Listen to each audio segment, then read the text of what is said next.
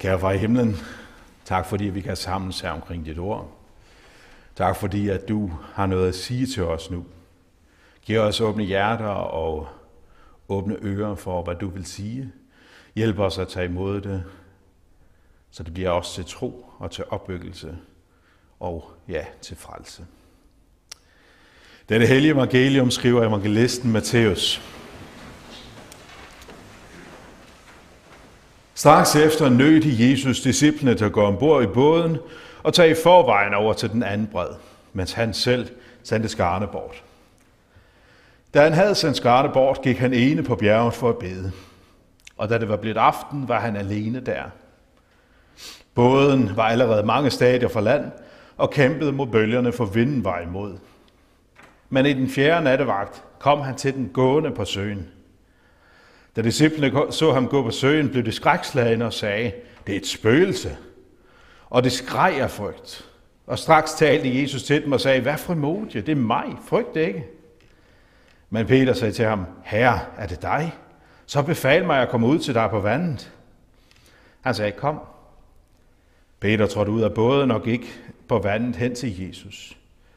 Men da han så den stærke storm, blev han bange, og han begyndte at synke og råbte, herre, frels mig. Straks rakte Jesus hånden ud, greb fat i ham og sagde, du lidetroende, hvorfor tvivlede du? Da han kom op i båden, lagde vinden sig, og mændene i båden kastede sig ned for ham og sagde, sandelig, du er Guds søn. Hellig far, dit ord er sandhed. Hellig os i sandheden. Amen.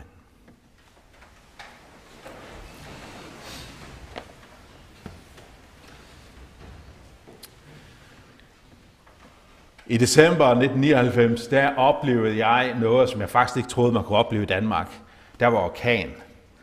Jeg har oplevet en del gange på Færøerne, og der har man ligesom bygget efter det. Husene er bygget efter, at der skal være orkan, og når ting ligger løse, så tager man den indenfor i huset, fordi ellers blæser det, og man makker sådan nogle træplader for vinduerne, for ellers så kan man risikere, at ruderne bliver blæst ind. Og da jeg kom til Danmark, da jeg oplevede den her orkan i 99, eller inden den her orkan, og jeg mærkede, at det begyndte at blæse, der overraskede mig virkelig meget, at tingene bare lå frit omkring. Han har virkelig ikke gjort noget for at sikre de her ting. Og så kom stormen, og den rasede, og det forårsagede virkelig mange ødelæggelser. Og jeg blev helt overrasket over, hvor meget ødelæggelse en orkan kunne forårsage. Og endnu værre var det netop her, fordi at man var ikke forberedt på det. Hvad er en orkan? Altså, det er jo ikke, fordi man ikke havde oplevet orkaner i Danmark før, men det er langt imellem. Det var der i hvert fald på det her tidspunkt. Og så kom den her stærke vind, decemberorkan i 99. Og det var en frygtelig orkan. Der var virkelig meget skade. Der var 800 mennesker kvæstede, som man havde registreret, og 6 mennesker døde. Storme, det er noget frygteligt noget. I 2013 fik vi den kraftigste orkan, der nogensinde er registreret i Danmark. Og den forårsagede også mange ødelæggelser. Men allerede der ser det ud som, at man alligevel havde lært noget. Nu havde man en vis erfaring med stormene, og man havde sikret sig på en anden måde. Og det betød faktisk, at der var mange ødelæggelser, men der var faktisk færre kvæstede og færre, der døde under den her orkan, eller de her 2 orkaner fra 2013. Og så i weekenden, Malik. Det er sådan en anderledes navn. Jeg synes, alle de andre har sådan gode jyske danske navne. Og så kommer Malik. Det er et flot navn, det er slet ikke det. Malik har hærget her i weekenden, og i nat der ruskede det rigtig meget. Der er ikke opgjort endnu, hvor meget ødelæggelse der er sket, men det er der helt sikkert. Og jeg har personligt endnu ikke hørt om nogen, der er døde, og det er jo fantastisk, hvis det er rigtigt. Storme, det er den her kraft, som blæser hen over os. Det her kaos, den her ødelæggelse. Og så har vi den her storm, som vi hører om i Matthæusevangeliet kapitel 14. Men det er faktisk ikke den eneste gang, vi hører om storme i Matthæusevangeliet. Heller ikke den eneste gang, vi hører om storme her på søen, når disciplene er i båden. Hvis vi bare bladrer nogle få kapitler tilbage i Matthæusevangeliet til kapitel 8, og ser fra vers 23 til og ved vers 27, så står der sådan her. Jesus kom ombord i en båd, og hans disciple fulgte ham. Da det blev voldsomt uvejr på søen, så båden skjulte sig bølgerne. Men han sov. Og de kom hen og vækkede ham og sagde, Herre, frels os, vi går under. Men han sagde til dem, hvorfor er I bange, I ledtone? Da rejste han sig og truede af storm og sø, og det blev helt blikstille. Men folk undrede sig og sagde, hvem er han, siden både storm og sø adlyder ham? Vi kan forberede os mod stormen. Vi kan sikre, at vandet ikke ødelægger for meget. Vi kan stormsikre, eller som på Færøerne banke plader foran vinduerne. Vi kan sørge for at tage de her løse genstande indenfor for at beskytte. Vi kan prøve at sikre os mod stormen. Men vi kan ikke kontrollere den. Vi kan ikke få den til at stoppe. Og sådan er det med mange af de her kraftige naturfænomener. Også dem, der er værre end stærke orkaner. Kæmpe store vulkanudbrud, jordskælv, flodbølger, kaotiske kræfter, ødelæggelser. Vi kan forsøge at beskytte os imod det, men vi kan ikke herske over det. Vi kan ikke bestemme over de her voldsomme storme. Jesus kan. Jesus kan. Og vi ser det i hvert fald ved de her to lejligheder på søen. Først der, hvor disciplene bliver bange. Jesus ligger i båden. Han ligger og sover, og de er bange for, at de skal gå under. De er bange for, at nu får stormen, nu gør stormen sådan, at de går under, og de dør. Og Jesus ligger og sover. Og så kalder det på ham, Herre, frels os. Er du ligeglad med, at vi synker? Come on! Og Jesus rejser sig. Og stormen lægger sig. De har ikke bare sikret sig imod stormen. De har Jesus med, og Jesus lægger stormen. Det betød ikke, at selvom Jesus var med dem, og at de oplevede det her, at Jesus lå og sov, og at stormen blev ved med at rase i stykke tid. Det betød ikke, at Jesus havde forladt dem. Jesus, universets skaber, Jesus Gud, den almægtige, han var der stadigvæk, og han havde fuldstændig styr på det.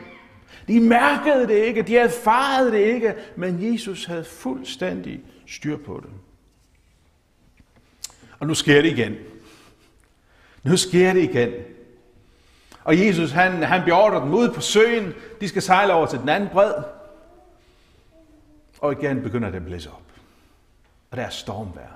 Og denne gang er Jesus ikke engang med dem i båden. Første gang var han trods alt med. De skulle lige råbe for at få ham op, men han var med.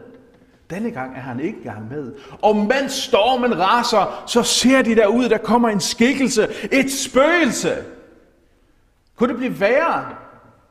Her raser stormen, og nu kommer der det her forfærdelige spøgelse hen imod os. Og så finder de ud af, at det er Jesus. Vær frimodige. Vær ikke bange. Jeg har styr på det. Selv der, da han præsenterer sig, bliver stormen ved med at rase. Sådan kan det også være i vores liv. Selvom Jesus er der, så kan vi, det er ikke nødvendigvis sådan, at vi erfarer, at stormen lægger sig, men Jesus er der.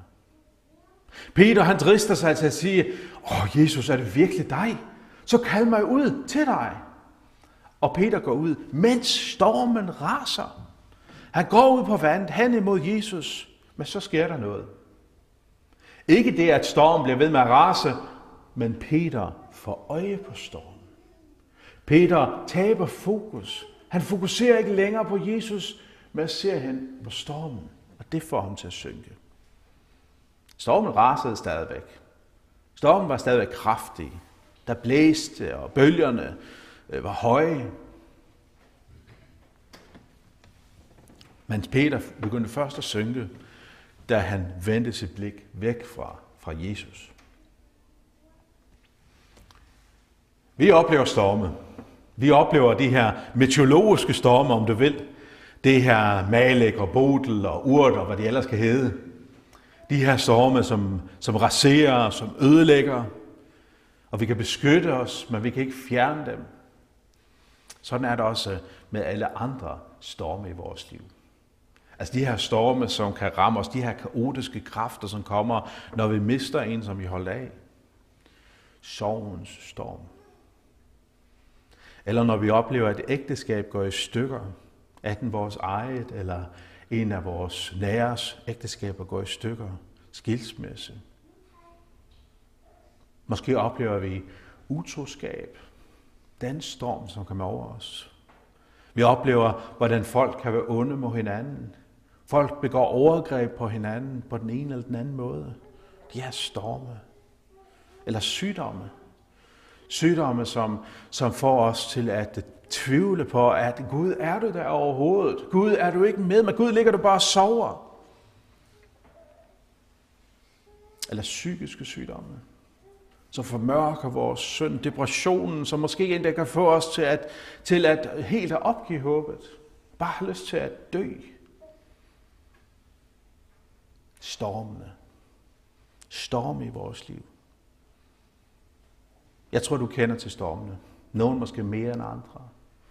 Du kender til de her kaotiske kræfter, som raserer. Der midt i stormen. Der midt i stormen. Også når du ikke ser Jesus. Også når du har svært ved at mærke ham. Der er han. Og han ikke bare kan beskytte dig mod stormen. Han kan fuldstændig fjerne stormen. Han har styr på det. Hvorfor gør han det ikke altid? Hvorfor fjerner han ikke altid smerten? Hvorfor fjerner han ikke altid stormen? Vi ved det ikke. Men det vi kan vide, det er, selv om stormen bliver ved med at rase, så har Jesus ikke opgivet os. Selvom vi bliver ved med at mærke smerten, selvom vi bliver ved med at føle, som alle forlader os, ingen vil have med os at gøre, Jesus har ikke forladt os. Jesus er der stadigvæk. Og Jesus har styr på det.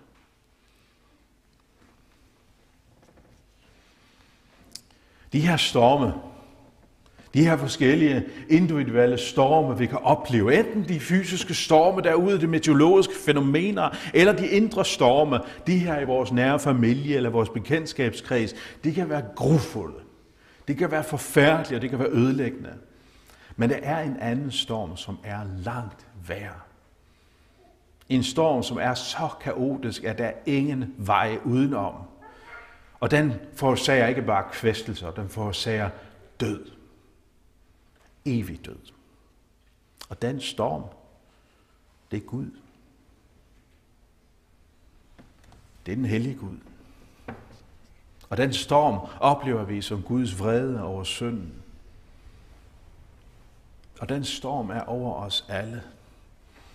Også alle os, som tænker os som fromme og som hellige, og som dem, der burde have styr på det. Vi kommer i kirke, vi læser i Bibelen. Stormen er faktisk også over os.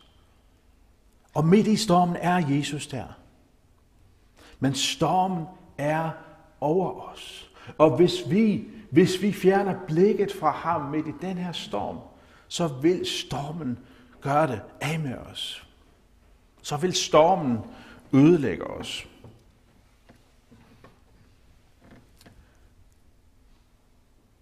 Kender I begrebet perfect storm, eller den perfekte storm? Det er ikke sådan et begreb, man bruger meget i dansk kontekst, men i den engelske verden, så findes det både som et meteorologisk fænomen, og som sådan et symbolsk betegnelse, eller sådan en talemåde.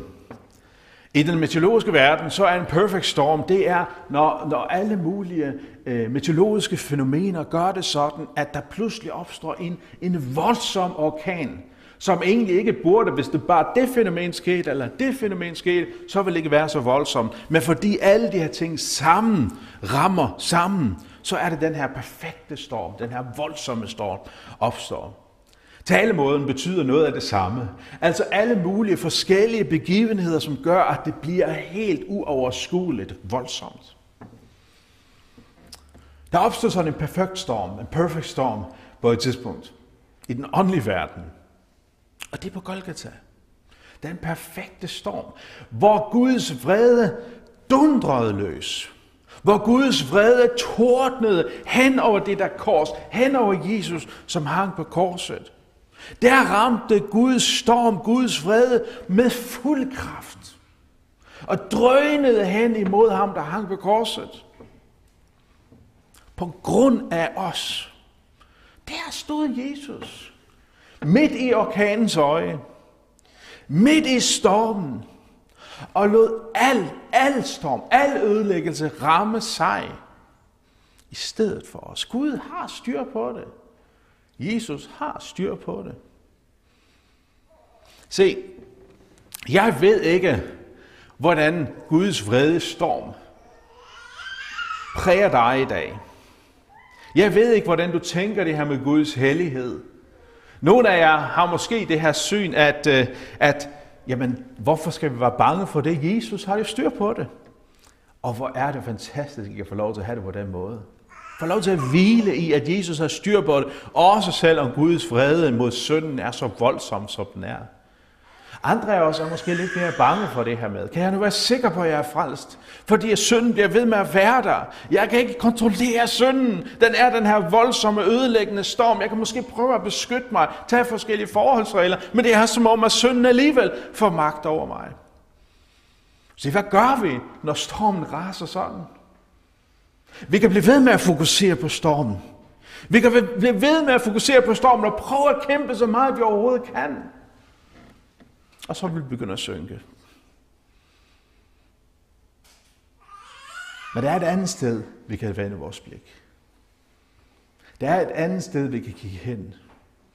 Og det er på ham, der ligger og sover helt roligt i båden, fordi han er fuldstændig styr på det. Eller ham, som går gående på bølgerne midt i stormen, han er fuldstændig styr på det. Ham, der hænger på korset. Ham, der stod ud af graven. Ham, som har fuldstændig styr på det. Det er ham, vi får lov til at vende vores blik imod. Både når vi oplever livets storme i sygdomme, i skilsmisse, i sorg, i alle de her modgange, vi ellers skal opleve, eller i de meteorologiske fænomener, men også i den her voldsomme storm, som er Guds vrede over sorgen. Til den storm har han stillet. Selv den storm har han styr på. For dig, for mig, for os. Hvordan får vi del i det? Jo, vi hørte om det i teksten fra Romerbrevet. Abraham oplevede, at han blev tilregnet Guds retfærdighed.